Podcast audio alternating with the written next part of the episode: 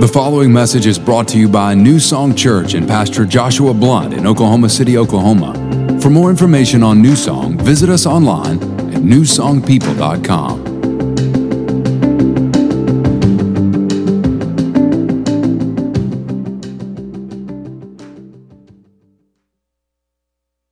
Everybody said, Amen. We've been in this series called Teach Us to Pray, where we've been learning about prayer, learning about how it works, why it's important. And this week, I want to talk about how to persist in prayer.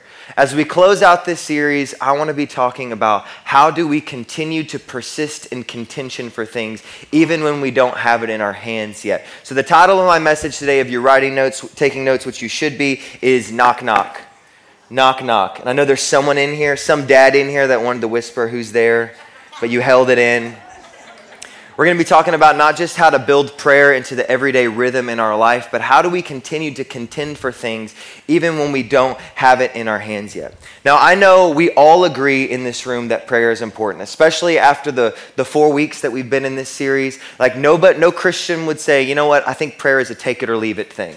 Like, I don't know if it really works. I don't know if it really does anything. We'd all agree that prayer is effective and that prayer works. We, we all agree that. But I think that if we were to take a poll of the room today, I think most of us, if we a- answered the question, rate your prayer life, I think most of us would probably select the option that says needs improvement.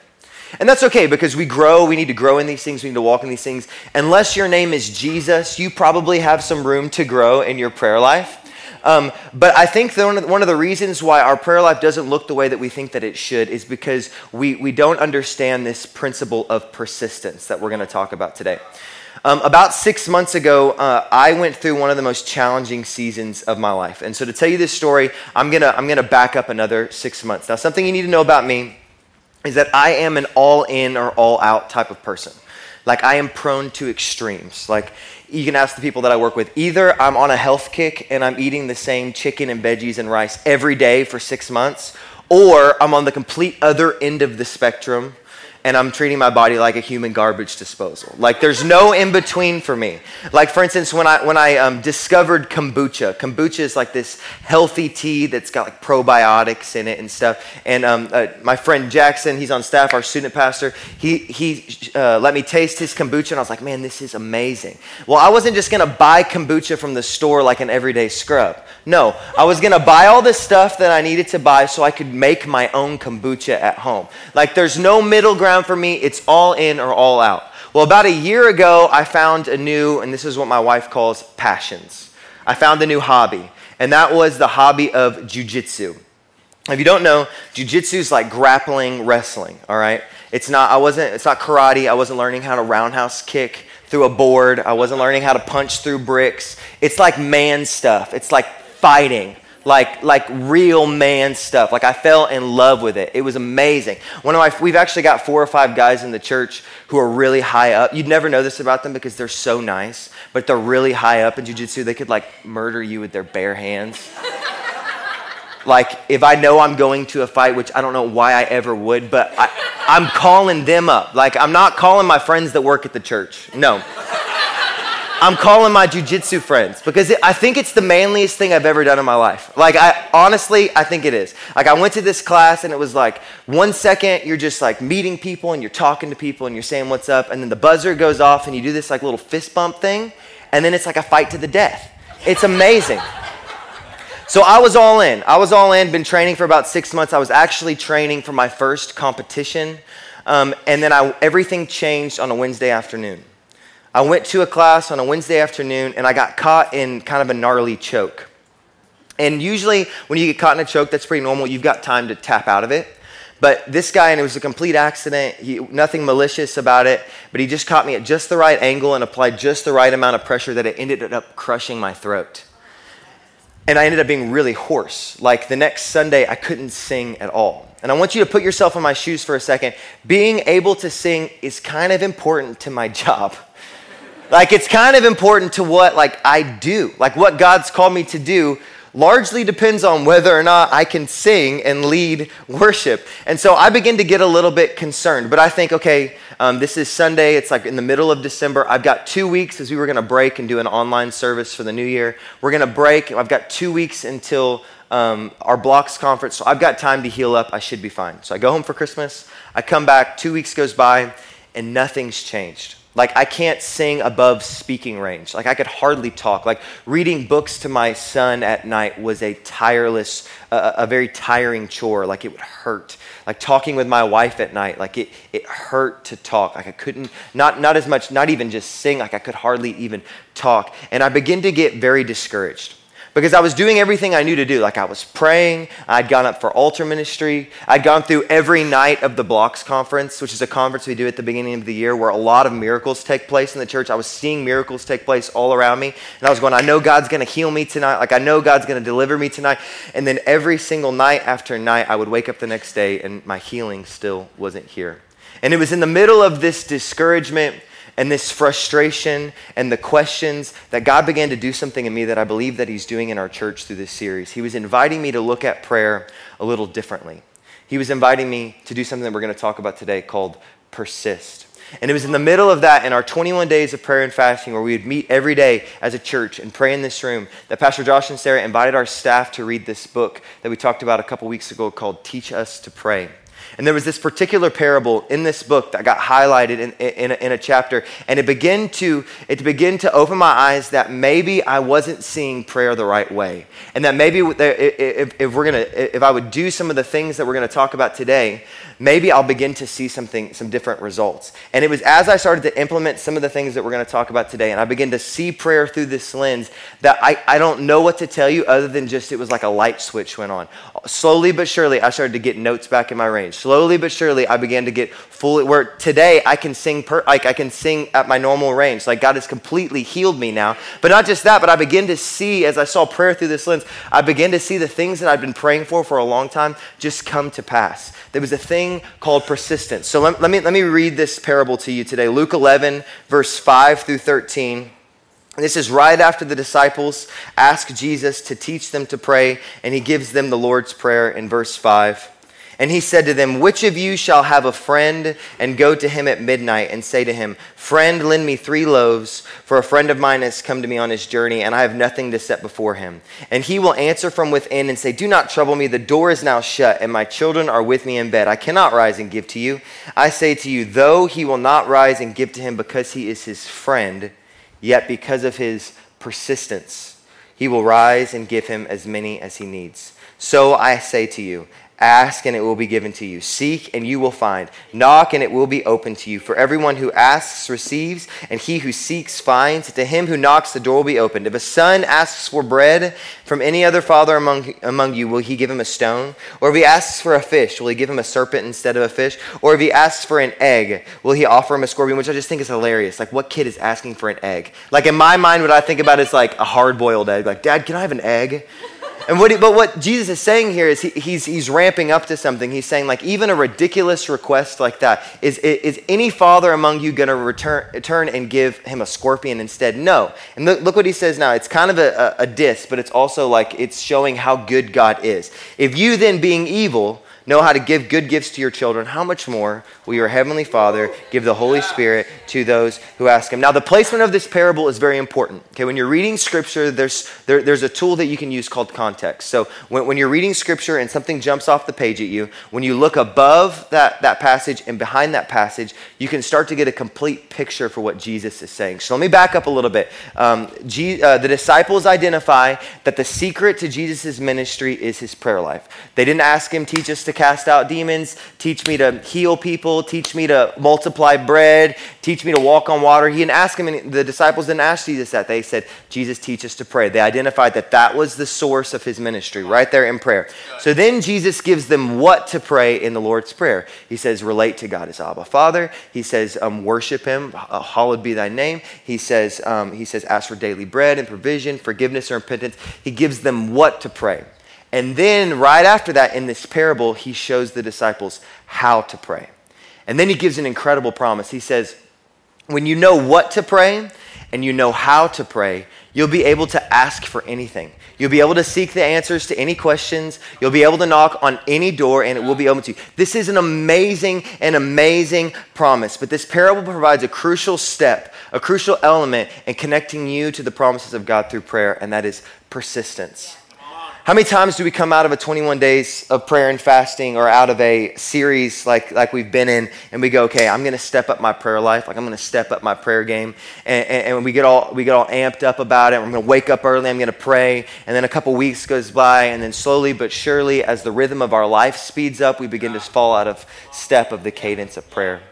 Or how many times do we go, okay, I'm going to stand in faith for something. I'm going to believe God for something. And we pray. And then when nothing happens, or when it seems like nothing is happening, we just kind of back off and let go and give up. I think what happens is I think that we fall asleep in prayer. It reminds me of the disciples in Matthew 26. After the, Lord, after the Last Supper, Jesus invites the disciples to do something unique. He invites them to come with him to the garden to pray. He invites them to agree with him in prayer about some things. See, Jesus knew what was coming for the disciples. He knew that after the crucifixion, there was going to be some trials and some persecution. He knew there was going to be some miracles that needed to be released through them to grow the early church. Like he knew these things were up ahead. And so he invites the disciples to come and pray with him. And he does the same for us. There's some things that God wants to do in this earth through you, through you, through you, through this church. And He's inviting us to pray. He's inviting us to agree with Him to usher in these things. But when Jesus returns, He, he finds His disciples fast asleep. Why do we fall asleep? Why do we fall asleep? If we know that effective prayer is possible, why do we fall asleep? Like, how much more would God do in and through our lives if we simply wake up and pray? If we would pray with, with a tenacity that says, God, your kingdom come and your will be done, but then we had the persistence to continue to pray until fruition. Like, what if we prayed like that? If that kind of prayer is possible, then why do we fall asleep? Well, I think we fall asleep for a couple reasons. One, I think sometimes our understanding is off.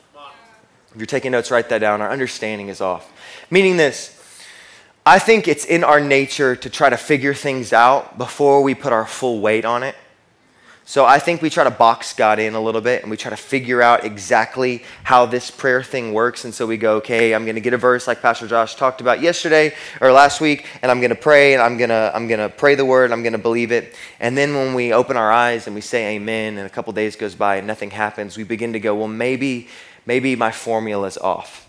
Like maybe I don't have this figured out like I thought. And we get discouraged. You know, we, we, we get to a place of, of sorrow and discouragement. There, there's a, um, the, the passage, the account of Luke for the disciples falling asleep says that they fell asleep due to sorrow. And I think sometimes in prayer, like we've all been there, we just get so discouraged. We feel like God's not moving, like He's not listening.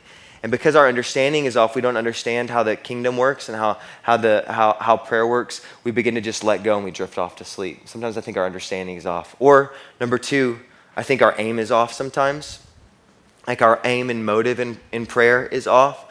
Now, I'm not saying that it's wrong or unjust, um, but I think that sometimes our aim's just a little bit off. Allow me to adjust our perspective a little bit today. Prayer isn't about getting stuff done. Prayer isn't about bringing God your list. Let me say it that way. Now, I'm not saying, like the word says to bring your petitions and requests to the Lord. The word says that he perfects that which concerns us. It says that not to worry about anything, but to pray about everything. It says all those things. Listen, bring your list, but understand that your list has to be secondary. Your aim has to be on him. Like his presence over his promises, his heart over his hand. Or if not, your, your, your prayer life will become a little bit lifeless. Let me ask you a question Is, is your time in prayer more about a list or a person? Like, just go be with God. Like, like be with God. Pray the Lord's Prayer. Like, like daily bread and kingdom come are good prayers. Persist in those. Pray those, but don't neglect the worship of his name. Don't neglect relating to him as Abba Father. Don't neglect repentance and forgiveness. Don't neglect the kind of surrender that it takes to continually pray, Your kingdom come and your will be done on earth as it is in heaven. Boldly approach the throne of grace. Like bring, bring your requests, bring your petitions, but then rest in his presence. Again, listen, we have to take our eyes off of stuff and we've got to put them onto him. Because here's why if you remove connection and relationship out of prayer, your prayer life's going to get stale and quiet and cold. It's kind of like this. Every single room in my house at the Terry household's got at least two fans going at all time. Like I love the sound of a box fan. Like it just it just it drowns out all the other noises and just lets you just slowly drift off to sleep. And if we remove connection and relationship out of prayer, I believe that our prayer life becomes a drone of repeated requests and recycled prayers and we just begin to drift off to sleep because our focus is off of Him. We have to get our focus on him this morning. And here's what's great about that. When your target is just connecting with Him, when it's just like, okay, God, I got 15 minutes this morning, and I, you know what's on my heart to pray, but first I'm going to seek your face. When, when, our aim is Him, listen, we hit that every single time. Because that, at, at, the, at the most truest sense, that aligns with heaven perfectly because God's desire is to connect with you in that moment. So as you go and you, God, I just want to know you today, He goes, yes, child, yes, son, yes, daughter, I want to connect with you today today. And listen, as we connect with Him and as we get into the presence of God on a daily basis, I promise everything else gets worked out because He's a good, good Father. So we got to connect with Him first, and then our list can be secondary. So that's the second reason why I think we fall asleep is our aim is off. The third is this I think sometimes we just move on.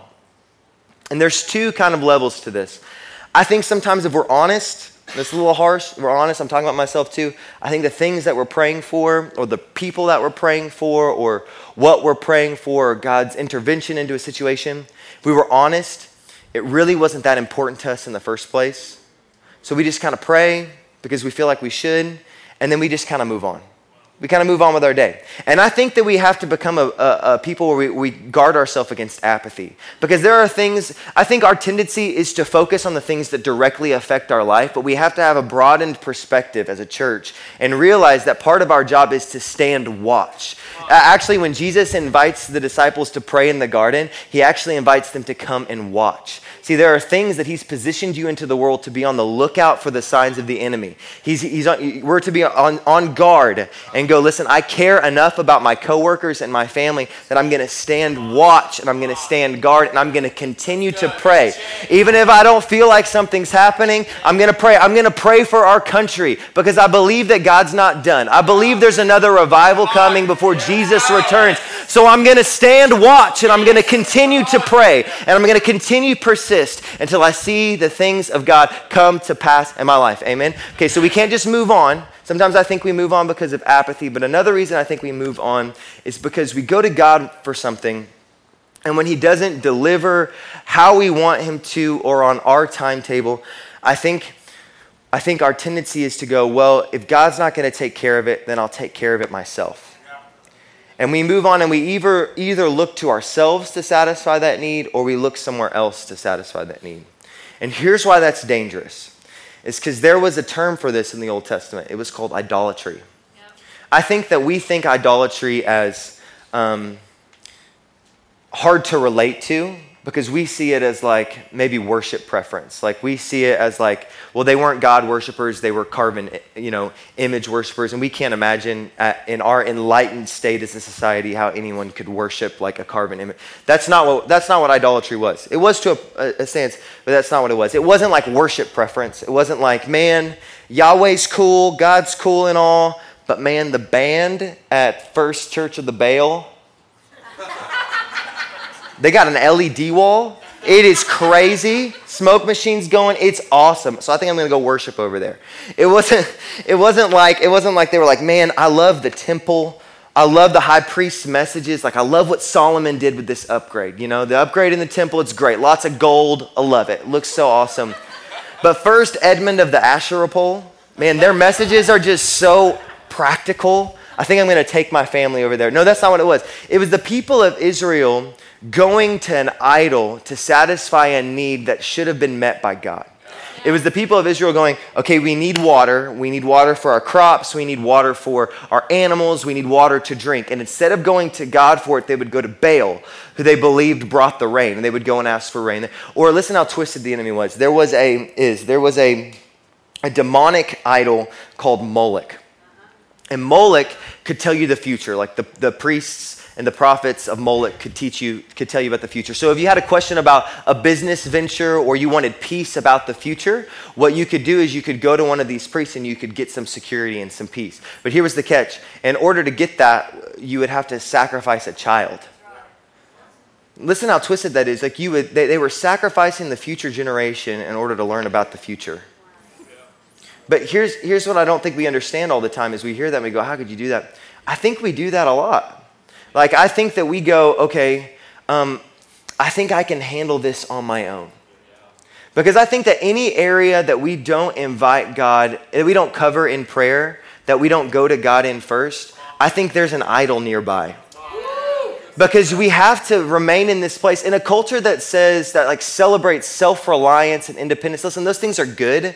Those things are great. Like be independent, be self-reliant. Like I'm raising my children, like I want my sons to be self uh, self reliant, independent. Those are great qualities to have, except in your relationship with God. Like, except in, you, in your relationship with God. It, it, it's in your relationship with God that you need to remain the most dependent. But we don't all the time. I mean, how many times do we pray for God's direction for something, and when He doesn't answer or He doesn't give us the answer we want, we just kind of go with conventional wisdom? You know, we think, well, I'll just go, like, this makes the most sense. So I'll go with this. Or, or, you know, Jesus tells us to pray and ask for daily bread. But let's be honest, like we live in Edmond, Oklahoma. We live in Deer Creek, Oklahoma. Like there's probably a level of comfort built in your life. And why would, I need, why would I need to continue to pray and ask for daily bread when I can count on my company to cut me a check every two weeks? You know what I'm saying? And so what we begin to do is we begin to see um, through the lens of, I can handle this on my own. And we don't even think to cover areas in our life in prayer. But we have, in a world that celebrates self reliance, in a world that says pull yourself up by your bootstraps, like we need to have the posture of a dependent child. Like we need to remain in this place with the Lord. We go, God, you are my source. You are my life. Apart from you, I can do no thing. And in the daily confession of surrender, in the daily confession of God, I need you, what we actually do, this is so cool. We actually position ourselves in a posture so that God can move and work in our life. Because we're going, God, I need you, we're connected to Him, and He can produce fruit. And so, listen, one of the things that we got to do if, if, we're going to remain persistent and we're going to stay on is, is, is, we, cannot, we cannot just move on. We can't just move on. We have to continue on to Him. We got to stay connected to Him. Okay? So, if that's why we fall asleep, how do we stay awake? How do we build persistence into our daily uh, uh, uh, prayer life. Okay, so I think the first step is this we're going to start with a promise. Start with a promise. I'm going to build on what Pastor Josh talked about last week. If you want to persist in prayer, then you're, you're going to need to find a footing in Scripture. This keeps us grounded. Um, it helps us to know that we're praying the will of God. But remember the parable that Jesus gives us about knocking. I believe that when you have a verse to stand on, um, it helps you to know that you can keep knocking when you're at the right house. Like when you know you're at the right house, you can keep knocking. Let me, let me put it this way. Okay, so say I'm doing a DIY project at my house, I'm building shelves or something. And I look at the tools that I have and I go, okay, I'm going to need a table saw to accomplish this project. Um, and I don't have a table saw. But I know my friend Jared. My friend Jared's got a table saw, Jared Lawrenson. So I'm going to text him up and be like, hey, Jared, can I borrow your table saw? I need it for a project. He texts me back and he goes, yeah, totally. Come over at 1 o'clock um, and you can pick up the table saw. So 1 o'clock rolls around. I hop in my car. I drive down Boulevard. I drive into his giant circle drive and I come up to the front door and I begin to knock. And then there's no answer. And so then I knock again and still no answer. Now, do I just go, well, I guess Jared's just a big liar? like, I guess he was just lying to me. Like, I guess he was just tricking me, getting me to come down here thinking I, he had a saw that I could borrow. Or, or do I look at his text and go, maybe I don't understand the context of what this of what his text says. Maybe maybe he was just saying that he had a table saw, not that I actually had access to it. No, because I have a relationship with Jared. I know his character. And when he says I can borrow his table saw, he's a good friend. He means what he says. And so I'm going to continue to knock until he answers the door. When we know what the Word of God says and we have a promise to stand on, we can continue to knock because we know we're at the right house. When we know the Word and we find a promise to stand on, it gives us the boldness and the permission to persist. I think sometimes in prayer we feel like we're pestering God. Like it's like, God, I've prayed this a thousand times. I'm sure you're tired of hearing about it. But you need to understand something like Jesus gives you the permission to continue to persist for the things in the Word of God to, meet, to come out into your life until you have it. Like that's what Jesus is saying. Knock and the door will be open to you. Knock, knock, knock, knock. In that parable in, in, in Luke 11, he gives us a model here. He gives us a model that says, listen, knock again. And I believe that that's what the Holy Spirit is saying today. There are some things that God's put in your life that maybe you've prayed for before and you haven't seemed to come to pass, and the Holy Spirit's saying to you, knock, knock. When I, or knock again, when I needed healing in my throat, when I would pray, thank you, Jesus, that your word says, by your stripes I'm healed. When, and, I, I pray, thank you, Jesus, that your word says that my body is bursting with health and healing. Thank you that your, my body lines up with what your word says about, that it is bursting with health and healing. In Jesus' name, amen. When I would wake up the next day and I didn't have the healing yet in my throat, I couldn't question whether or not it was God's will because I know what his word already said. You know what I'm saying? Like, so I would continue to go back to the gates of heaven. I would continue to knock. I would continue to persist. I checked the mailbox. It says Jehovah Rapha. So I know I'm at the right house. I'm going to continue to knock. We have to have that boldness and that persistence to continue to contend for the promises of God, even when we don't have them in our hands. So when we have a footing in Scripture, it gives us the permission to keep knocking. But here's the other thing it does I think that, that having a verse, it builds your faith. It builds your faith. I was having breakfast with Pastor Ken um, last week, uh, and he said something to me that was uh, I'd never thought about before. He said that I think a lot of people stop at hope in God and don't move on to faith in God. I think a lot of people stop at hope in God and, and don't move on to faith in God. See, hope and faith are very different. They're both good, but they're very different. Um, hope Hope is a uh, uh, hope is good. Hope is like God. I hope you will heal me. I, I hope I hope that you're capable. Like I hope that you'll do this thing. But it's different than faith. Look look what it says in Hebrews 11:1.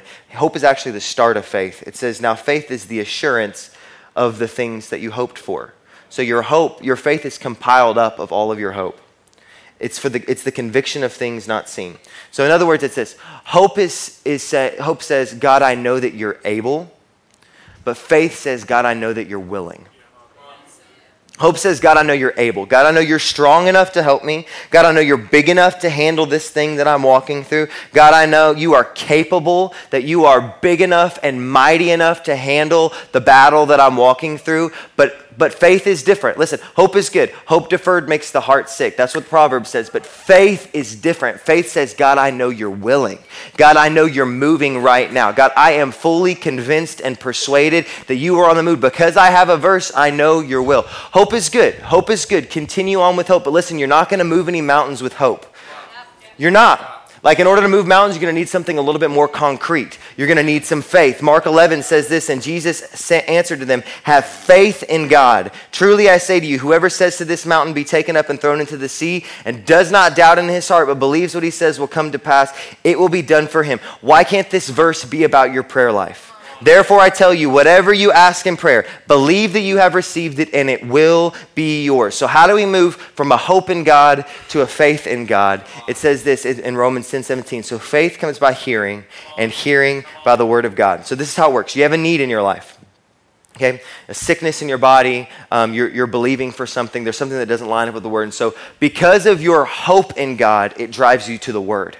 You believe that God is capable and you believe that God is able, and so your hope drives you to the Word. So then you go to the Word and you, and, you, and you look through the Word to find a promise that speaks to God's desire to meet that need in your life. And then through the process of repeating that Word and meditating on that Word, it actually produces faith in you. God showed it to me this way this week. I was doing um, bedtime with my son, you know, after um, jammies and bath and brushing the teeth and all hour that it takes to put a toddler down for bedtime.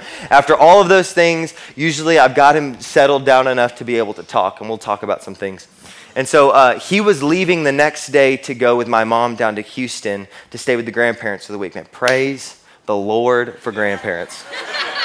I love my son, but it was like a vacation last week. I mean, it was, it was awesome. I missed him, but, and I'm glad he's back, but it was great. Grandparents are great. But here's what I know about my son I know that my son um, has started to learn that he's got this ability to work people. Like, he has this ability to, like, peer in your soul and find your weakness and then exploit that weakness to get what he wants. Like he knows that there are things that he knows that he can get that he won't get away with with mom and dad that he'll get away with with um, Coco and, and Pop Pop and Gram and Grandpa. Because you grandparents know, you know, you know, you spoil those kids. You do. Like like grandparent detox is real. Like it's so real. I know within 15 minutes there's going to be some discipline that needs to take place of him being back in my house because you grandparents, and you should spoil them, but you know. Anyway, so, so I was having this conversation and I was like, okay, Bubba, you need to be sweet and obey. Like when you're with Pop Pop and Coco, Grandma, Grandma, you need to be sweet and obey. And I could tell he wasn't listening to me because, you know, he's two. You know, he was like looking all over the place. He was wrestling, jumping on his bed. But I knew that if he was going to understand what I was saying to him, that I needed him to repeat it back to me. So I grabbed his face and I gently grabbed his face and I, had him look. I said, Bub, look at me in the eyes. Okay, say, be sweet and obey. Be sweet and obey. So I said, okay, Bub, say it again. Say, be sweet and obey. Be sweet and obey. I knew that if he was going to understand it, he needed to say it. And I think that there's an aspect of that that is how we pray too. When we pray the word, in the process of repeating God's promises, in the processes of, of meditating on it, on the process of, of continuing to pray through the word, even whenever your life doesn't match up with it. Like, think about it. Like, when I was sick in my throat and I pray, Thank you, Lord, that my body is bursting with health and healing. Like, uh, there's something that's taking place where I'm disconnecting with, with what I see as an earthly reality and I'm connecting with a heavenly, heavenly reality at that point. And in the process of meditating on the word, it produces faith in us. So we have to start with a promise. We got to start with a promise. The second thing we're going to do is we're going to submit my plans. Submit my plans. Our prayers aren't do this thing I want you to do the way I want you to do it. That's not what Jesus gives us to pray in the Lord's Prayer. Our prayers are Jesus, your kingdom come and your will be done. Now, because we know what the word says, we know what his will is, okay? So the ask is up to us. Like the ask is up to us. Jesus says you have not because you ask not. That's an important part of the process. The ask is up to us, but the how is up to God. The ask is up to us, but the how is up to us, up to Him. We have to get to a place when we pray where we're praying, God, your kingdom come and your will be done, and then we allow Him the trust and the room to be able to answer our prayers in His timing and in His way. And let me be fully transparent with you this morning. I don't understand everything there is to understand about how God works and how God moves. And I hope I'm in good company this morning. You know, I know I'm a pastor, and I went to Bible school and everything, but I still have no clue sometimes, like why God does the things that He does and how He does it. Like, I don't understand why sometimes it, I get healing immediately, and sometimes it takes six months to receive healing. Like, I don't understand sometimes why um, some things in the kingdom seem really easy to grab onto, and some things seem to be a little harder. I don't fully understand the complexities, and, and that's good. Like, I love the mystery that is God. Look what it says in Psalm 145 3. Great the Lord and great to be praised, and his greatness is unsearchable. Romans 11 33. Oh, how great are God's riches and wisdom and knowledge, how impossible it is for us to understand his decisions and his ways. Listen, I understand that walking with God is a journey. And I know that's a cheesy statement, and it's probably in someone's grandma's kitchen, but it's true. Like walking with God is a journey. I don't understand. I don't understand why all the things happen the way that they happen, but I know this, and you can take it to the bank. Number thir- Numbers 13, 19. God is not a man that he should lie. Nor a son of man that he should repent. Has he said, and will he not do? Slap that on a bumper sticker. Or has he spoken, and will he not make it good? Listen, every promise in the word is reachable. There are not tiers of God's promises. He has not placed your healing or your freedom or your victory on the top shelf out of your reach. He has not made it difficult for you to string you along and to see how far you're willing to go. Listen, God's promises are reachable to you. Every single promise in Scripture was paid for by the blood hey, not yet, guys, sorry, not yet, guys, by the blood of Jesus. Every single promise. Every single, just don't mind the people behind the curtain over there. don't mind them. Keep looking right here, all right? Every single promise in Scripture is reachable. Listen, but if we're going to grab onto the promises of God, then we have to learn how to let go of our plans. Like, in order to grab on to the promises of God, you have to recognize that God might do it a little bit differently than you want Him to. And that's a good thing. Listen, the word says that his ways are higher than our ways, that his thoughts are higher than our thoughts. He is more strategic, he is more wise, he is more kind, he is more good, he is better. That his plans, just like we sang about today, your way is better. And so when we come to a place, we stand in faith and contention for things, and then we go, okay, I'm going to step back and I'm going to let God do it the way that he wants to do it. Listen, I think that so much of faith can be some summed up in this God, I trust you. Like, God, I trust you. And listen, because of our trust in God, we continue to persist. Because I think persistence, the, the posture of persistence, uh, is, uh, sorry, the posture of trust, I think is persistence. Because it's saying, God, I trust that you do what you say. So I'm going to continue to ask and I'm going to continue to contend for things. God, I trust that you do what you say, and I'm, I'm fine with you doing it however you want to. It may not happen how you expect it, but that's what we want. I want you to think about all the heroes in our faith Abraham and Sarah, King David, Moses. Like they all got a promise from the Lord, and then they, and then they took a step of faith and they stood on that promise, and, and then God's purposes got enacted in their life, and it, but it didn't look like how they expected it to. Like think about Mary. Mary, the mother of Jesus, she gets this promise about the Messiah that's going to be birthed through her. It's an amazing promise, but it takes nine months for that promise to come into a baby. And then it takes 33 years for that promise to be fully realized. And then, even then, I guarantee you, it is not what Mary had in mind. Like, she did not have in mind that her son was going to be hung up on a cross and beaten and tortured. But listen, listen, that was God's best. Here's what I want to tell you this morning. Listen, we have to get to a place where we trust God because we're not trying to build our kingdom. We're not trying to build the kingdom of David here. Our prayer always has to be filtered through God, your kingdom come and your will be done. You guys with me this morning? So, the third thing we have to do is this we have to embrace the process. Embrace the process. If we're going to persist, if there's something that we're praying for and we need to continue in contention for it of prayer, we're going to be able to persist and not give up and let go of God's promises, then we're going to have to learn how to embrace the process of waiting on the Lord.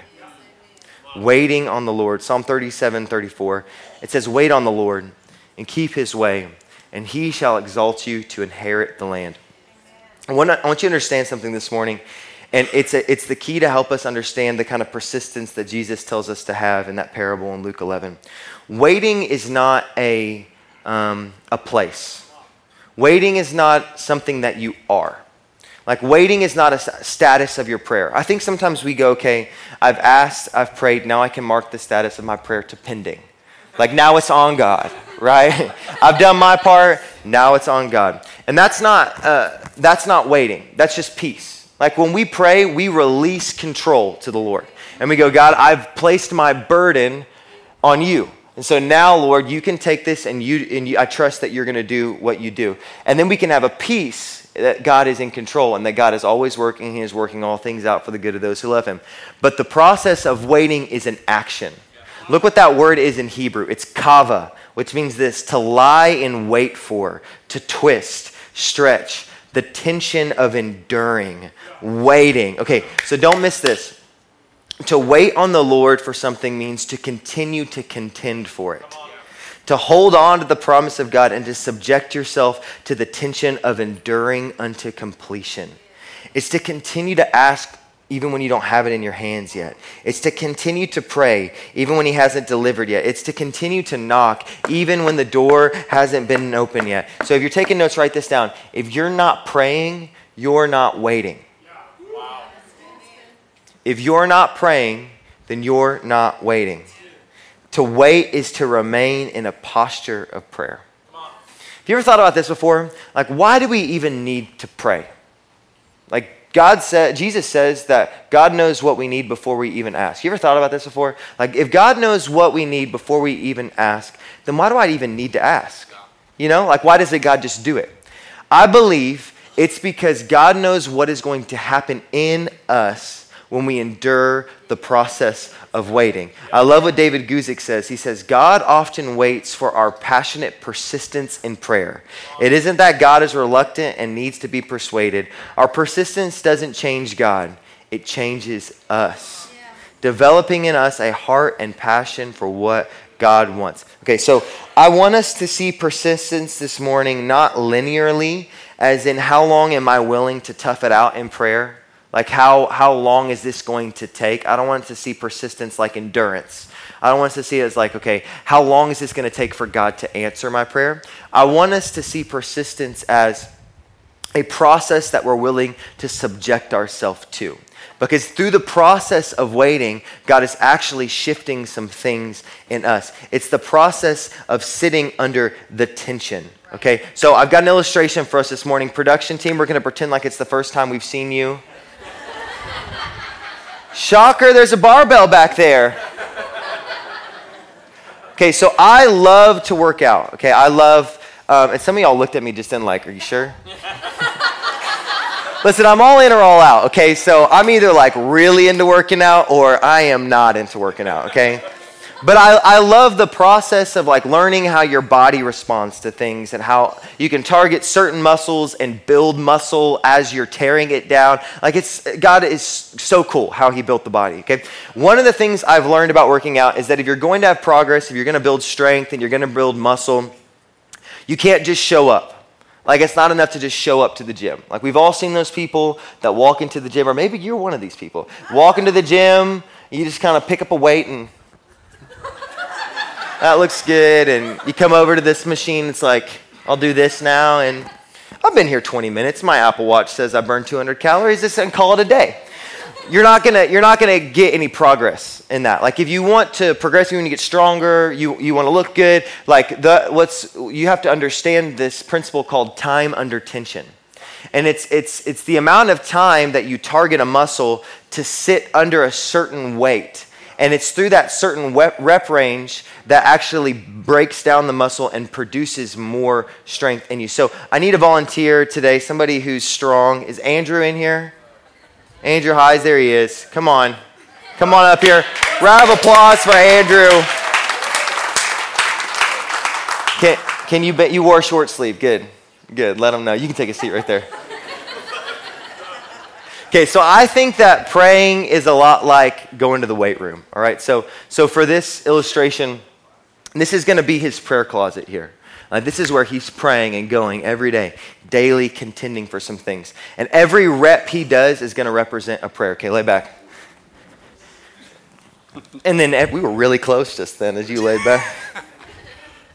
Okay, now don't burn out, okay? I need this, okay. Now, this weight, this weight, represents God's weight. W A I T. So every day, he's coming into his prayer room and he's contending for some things. And he's subjecting himself under the tension of God's weight. Maybe, maybe him and Megan are praying for a baby.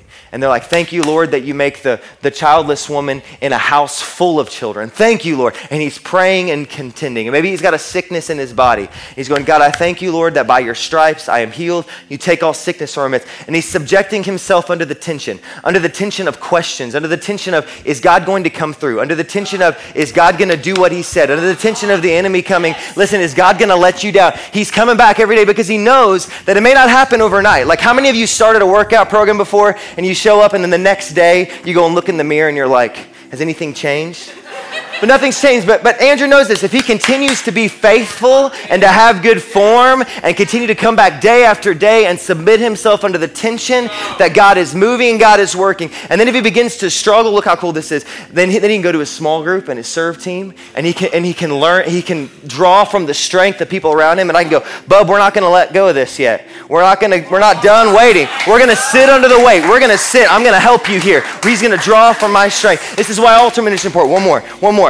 This is why ministry is important because he can come up and draw from the strength. You're good. You're good.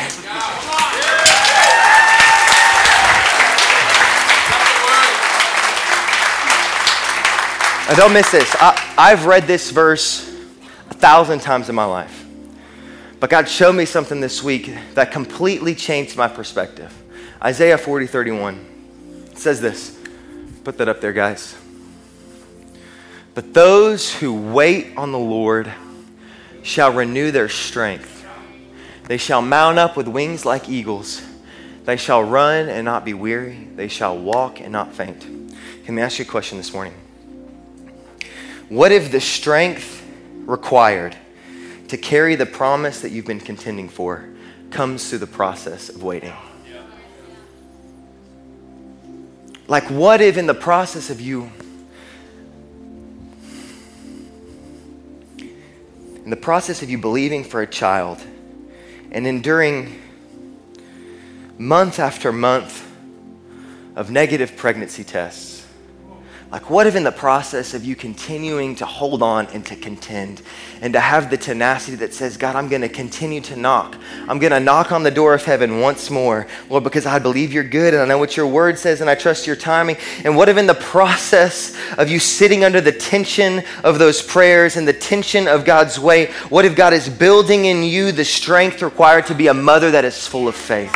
Like, what if in the process of me waiting for healing in my throat, God was building in me a strength that I didn't know that I needed? A strength that goes, you know what, God, I can just depend on you. Like, I don't have to rest and depend on me. I can just depend on you. What if in the process, you, parent, who is, who's praying for their child that is far away from God, what if you, in the process of continuing to contend, continuing to pray, continuing to contend, God is building in you the strength required to walk them through the process when they give their life to Jesus? Like, what if in the process, process of you praying for a spouse, single person? Like, what if in the process of you continuing contend and to contend under, under the tension of, am I going to be single forever? Like, is anybody going to love me? And you continue to rest in the love of God and the promises of God. What if God is building in you the faithfulness required to be a good spouse? Listen, the strength is in the wait. Hit somebody and say, that's what happens when you wait. That is what happens when you wait. You get a little bit stronger. Listen, I understand. I understand now why James says in 1 2, count it all joy when you come across trials because it produces perfect endurance and, pra- and patience in you. Listen, it's okay when we're in the wait because we know that God's there with us and He's preparing us. And, and there might be a crushing. Like, I didn't say this in any other services, but I feel like we need to say it tonight. Like, there, there is an anointing that comes through the crushing. Like, sometimes we're in a season where we feel like we're crushing, we're being crushed under the weight of obscurity and under the weight of, of waiting on the promises of God to be delivered in our lives. And it's in that season when we humbly humbly submit ourselves to God's process and God's timing, and we say, God, I'm not going to do it my way. I'm not going to take any shortcuts. I'm going to trust in you that God produces in us the anointing that is required to walk out the call of our life. Listen, the strength is in the weight. Would you stand to your feet with me this morning? I want to invite our altar ministry team to come down. We do altar ministry every single week, but as I was preparing this message, I just thought how appropriate it is for us to do it today. Because I believe that I could just I could just sense it today. Like I believe that there are people in this room that God is planting dreams and promises in the womb of your prayer life right now. And he's inviting you to nurture it with some faith this morning. I believe that there are some things that you've been praying for for a long time, and you've either just fallen asleep or just let go of it, and, and the Holy Spirit's kicking inside of you this morning saying, hey, just ask again. Like, just knock again. There's some people in here this morning that are discouraged and weak and weary. God is inviting you to come up and draw from the strength of these altar ministers up here today. Would you bow your heads and close your eyes?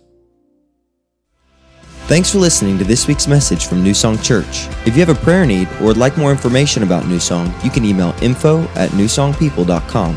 If you would like to partner with New Song through giving, go to www.newsongpeople.com forward slash give. And if you want to stay connected to New Song, you can find us on Facebook, Instagram, and Twitter by searching for New Song People.